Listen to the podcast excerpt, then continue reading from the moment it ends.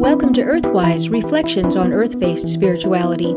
I'm Anu Dudley with a piece about the holly and the mistletoe. Like many holiday traditions that we enact year after year, we de- decorate our homes with holly and mistletoe for the Christmas season, but one may not know the origin of these practices. We sing Deck the Halls with Boughs of Holly and hang bunches of mistletoe above doorways but we are unaware of the powers that these plants held for past generations. I appreciate the holly and mistletoe, for I feel they help create a festive atmosphere.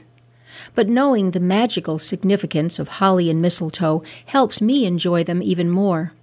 Their mystical meanings contribute a sense of hope and joyous expectation, just as they did for our ancestors. With its bright red berries and glossy green leaves, holly is a picture of vibrant and persistent life, even when the landscape has succumbed to the cold and darkness of winter. It may be surprising then to learn that the holly plant was named for Holly, the mother goddess of the underworld. Mother Holly, or Frau Holly, as she was affectionately called, was the old woman of the woods she who controlled the cycle of life, death, and rebirth. It was Frau Holly who received the dead into her compassionate embrace and released the newborns into life in the world above. The holly plant, with its shiny green leaves and bright red fruits, became the symbol of her gift of perpetual life. Holly branches were collected and brought into homes during the solstice tide, the darkest time of the year, to celebrate the inevitable return of the sun, the regeneration of the yearly vegetation cycle, and Mother Holly's gift of renewing eternal life. This, the name of this celebration was called Holly Day and was eventually applied to many other festive occasions, becoming our general term, holiday. Holly was also associated with the old pagan myth of the Holly King and the Oak King. The Holly King was the consort of Mother Holly, and he reigned from the summer solstice when he engaged in combat with the old Oak King until the winter solstice when the regenerated Oak King defeated him in combat.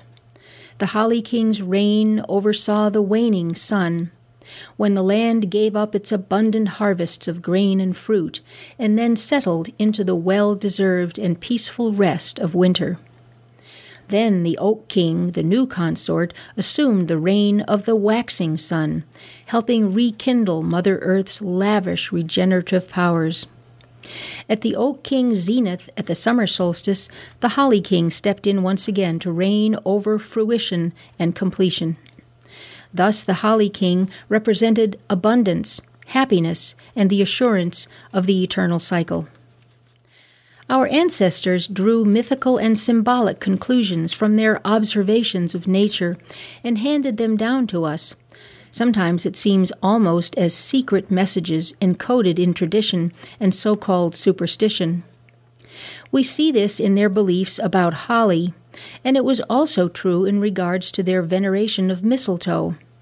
They observed that mistletoe did not grow on earth, but instead sprouted in the crowns of trees, especially poplar, apple, pear, and oak.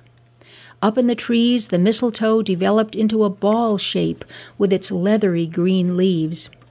Its pearly white berries would emerge oddly in November and December when all other fruit and most other plant life had retired for the winter.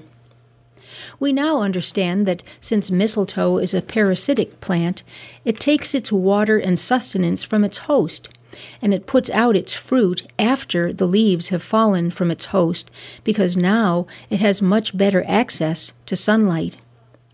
But to our ancestors, this inexplicable behavior was taken as a reminder of eternal life, even in the dark and cold of winter. It became a symbol of fertility, regeneration, and luck. People bound mistletoe to fruit trees to ensure a good fruit harvest. They placed mistletoe above the bed to encourage the conception of children. Today, this fertility magic continues with our custom of hanging mistletoe above doorways, and, well, you know what you're supposed to do under the mistletoe. So deck the halls with boughs of holly and decorate the doorways with mistletoe. And may you all enjoy an abundant, joyful, and fertile holly day season. Blessed be. You've been listening to Earthwise Reflections on Earth Based Spirituality. I'm Anu Dudley.